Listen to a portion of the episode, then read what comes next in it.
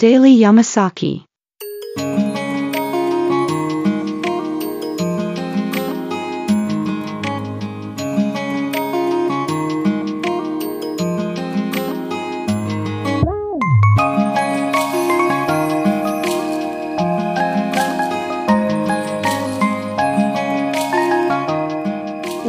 系ポッドキャストデイリーヤマサキでは山崎さんことマッさんの日常感あふれるおじさんエピソードをお話しするプログラム約10分間です。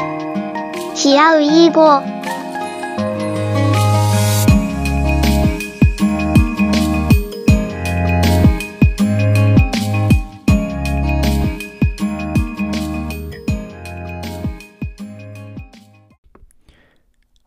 皆さん、おはよう、こんばんにちは。デイリー山崎まっさんでございます。今日はついに99回目でございます。え皆さんお聞きくださりありがとうございます。本日はですね、え3月、え1日夕方5時、3、5時配信分となっております。えー昨日ですね、本当に、あの、大ニュースが飛び込んでまいりました。なんと、昨日2月29日、ウルー年でございます。超ウルー年。ではなし、大谷翔平選手、えー結構結婚おめでとうございますと。いったところでございますね。はい。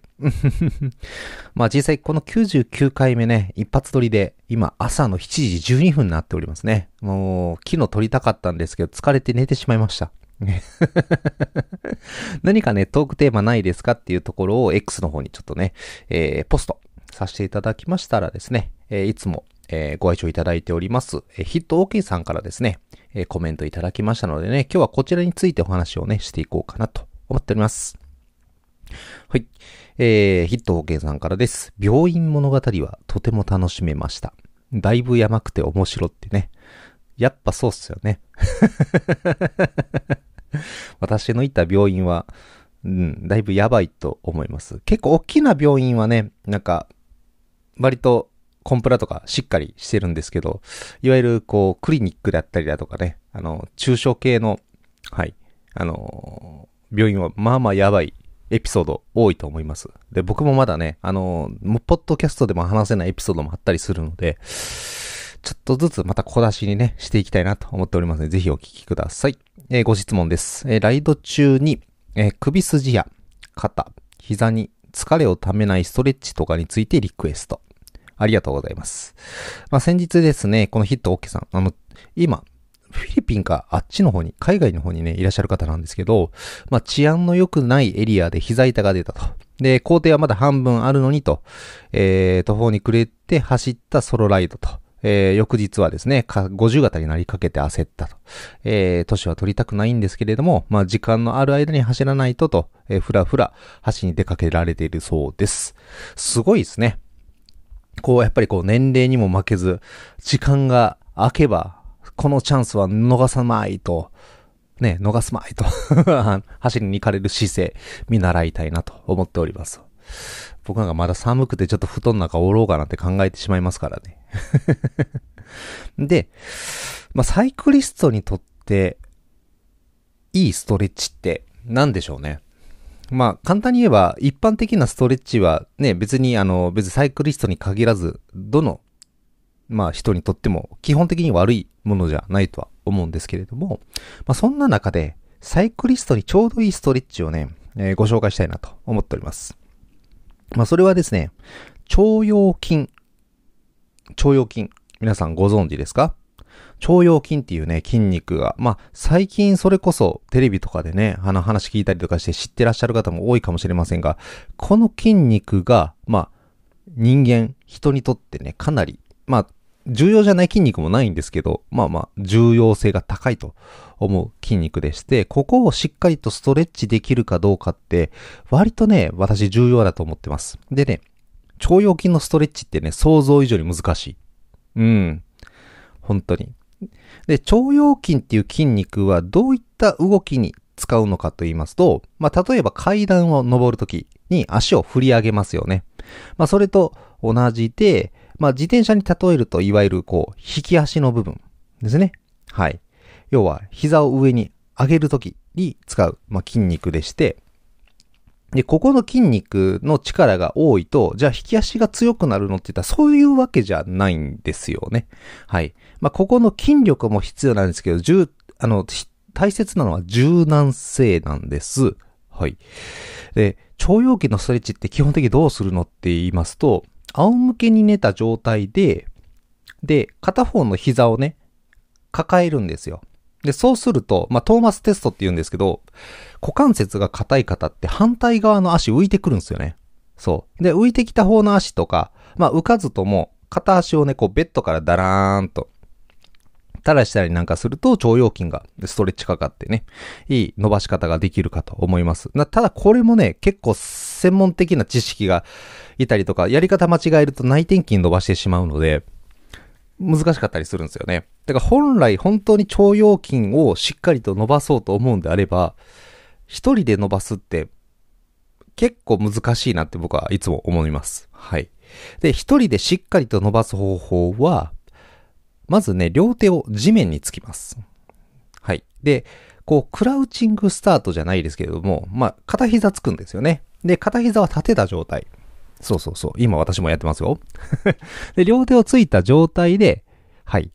えっと、伸ばしてる方の膝を地面につけて、で、地面につけた方の股関節の根元ですね、鼠径部って言うんですけど、この鼠径部をね、前方にこうずらすように持っていくと、はい。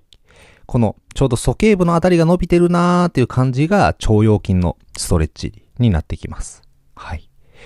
これも OK ですし、あともう一個伸ばす方法としては、はい。さっきの膝立ちじゃないですけど、片膝ついた状態、片膝は立てた状態ですね。で、それで、えー、膝をついてる側の手をね、上げるんですよ。そう。上げて、えー、上げた側と反対側の方へぐーっとね、体をひねっていく。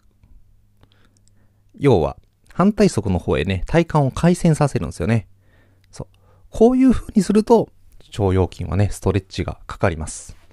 結構難しい動きになるし、ストレッチ自身もなんか自分自身にこう力入れてやってしまうと、しっかりと伸びなかったりもするので、そこら辺がね、結構難しいかなと思います。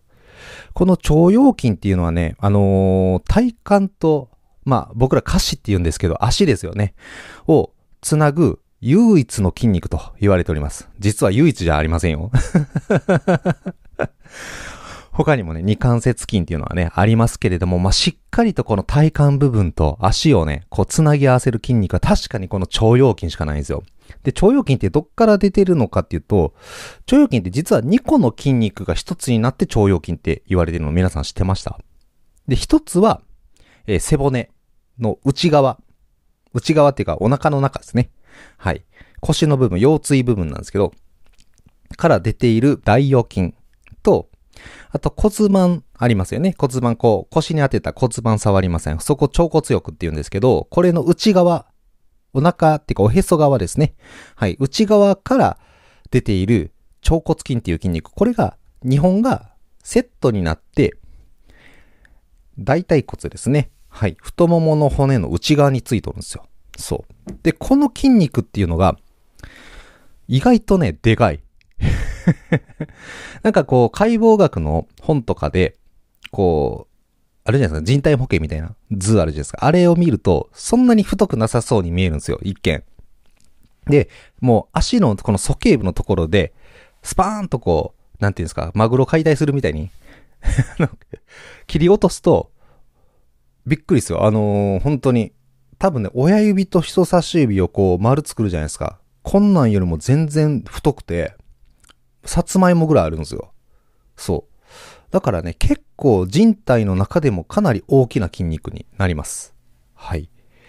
だからね、発生する筋力であるだとか、持久力であるだとか、あとここの慎重性っていうのはかなりね、あのー、人間の動きに対しては重要にはなってきます。さてさて、うん。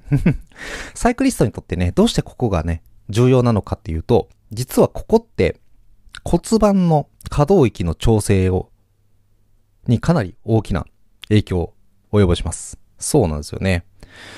あのー、おそらく横からこう自転車乗ってる図を考えていただくと、サドルの上に骨盤があると思うんですよ。で、この骨盤って、多分乗ってる間にこう、前のめりになったり、後ろのめりになったりして、軽く動かしてるんですよね。で、なおかつ固定をさせないといけない。で、そうなった時に、その固定であるだとか、はい。あのー骨盤の前後傾の動きに対してこの腸腰筋の持久力であったりだとか、慎重性でかなり重要にはなっていきます。はい。まあ、そもそもね、あの、ペダリングって骨盤から見たら屈曲が100度ぐらいまで行って、で、進展は多分、あの、0度、0度までいかないんですよね。多分20度ぐらいまでしかいかないんですけれども、20度か10度ぐらいまでしかいかないんですけれども、要はあの、骨盤に対して大腿骨が後ろ側に行くほど進展はしないんですよ。うん。ただ、この進展させるのが、まあ、腸腰筋なんですけれど、あ腸腰筋の硬さを表すんですけれども、乗ってる間に疲労してきて腸腰筋が硬くなってくると、その骨盤の可動域であったりだとか、逆にその、足とか体幹を支える力っていうのが衰えてきて、ペダリングにすごく影響してきます。で、ペダリングに影響してくるとどうなるかって言ったら、要はそこを楽させるような動きで無茶をして踏んでしまうんですよね。そういうことで、結局は膝だったり、肩であったりだといったところに、まあ余計な力が加わって負担がかかってきてしまう。だからね、50型みたいになってしまうって可能性も、まあゼロではないし、結構有力な話なんかじゃないかなと思っております。だから腰が曲がっているおばあさんとかね、本当にあの、股関節伸ばすだけで、あの割と激変しますよ。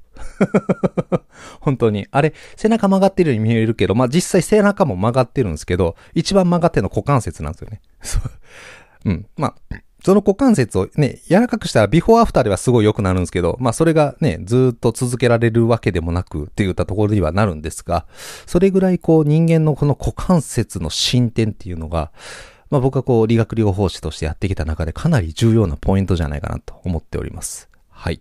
ということで、ちょっとね、あの、まとまりのないお話になってしまったかなと思いますが、はい。サイクリストにおすすめのストレッチはね、まさにこの腸腰筋のストレッチというところで今日はね、お話をさせていただきました。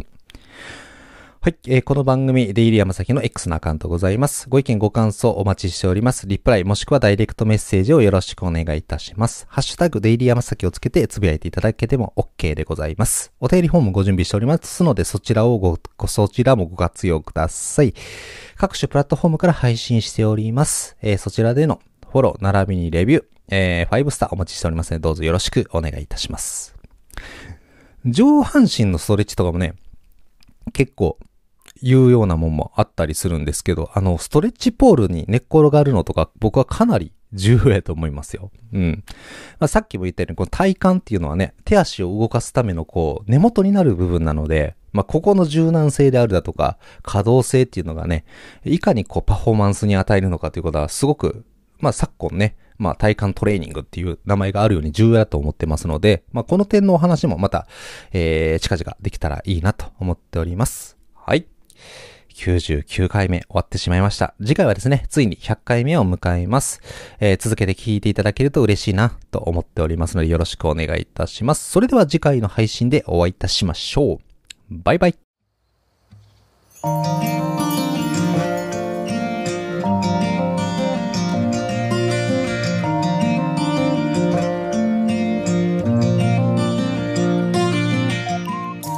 いつもデイリー山崎をお聴きくださり、ありがとうございました。また次の配信でお会いできるのを楽しみにしております。Have a good time.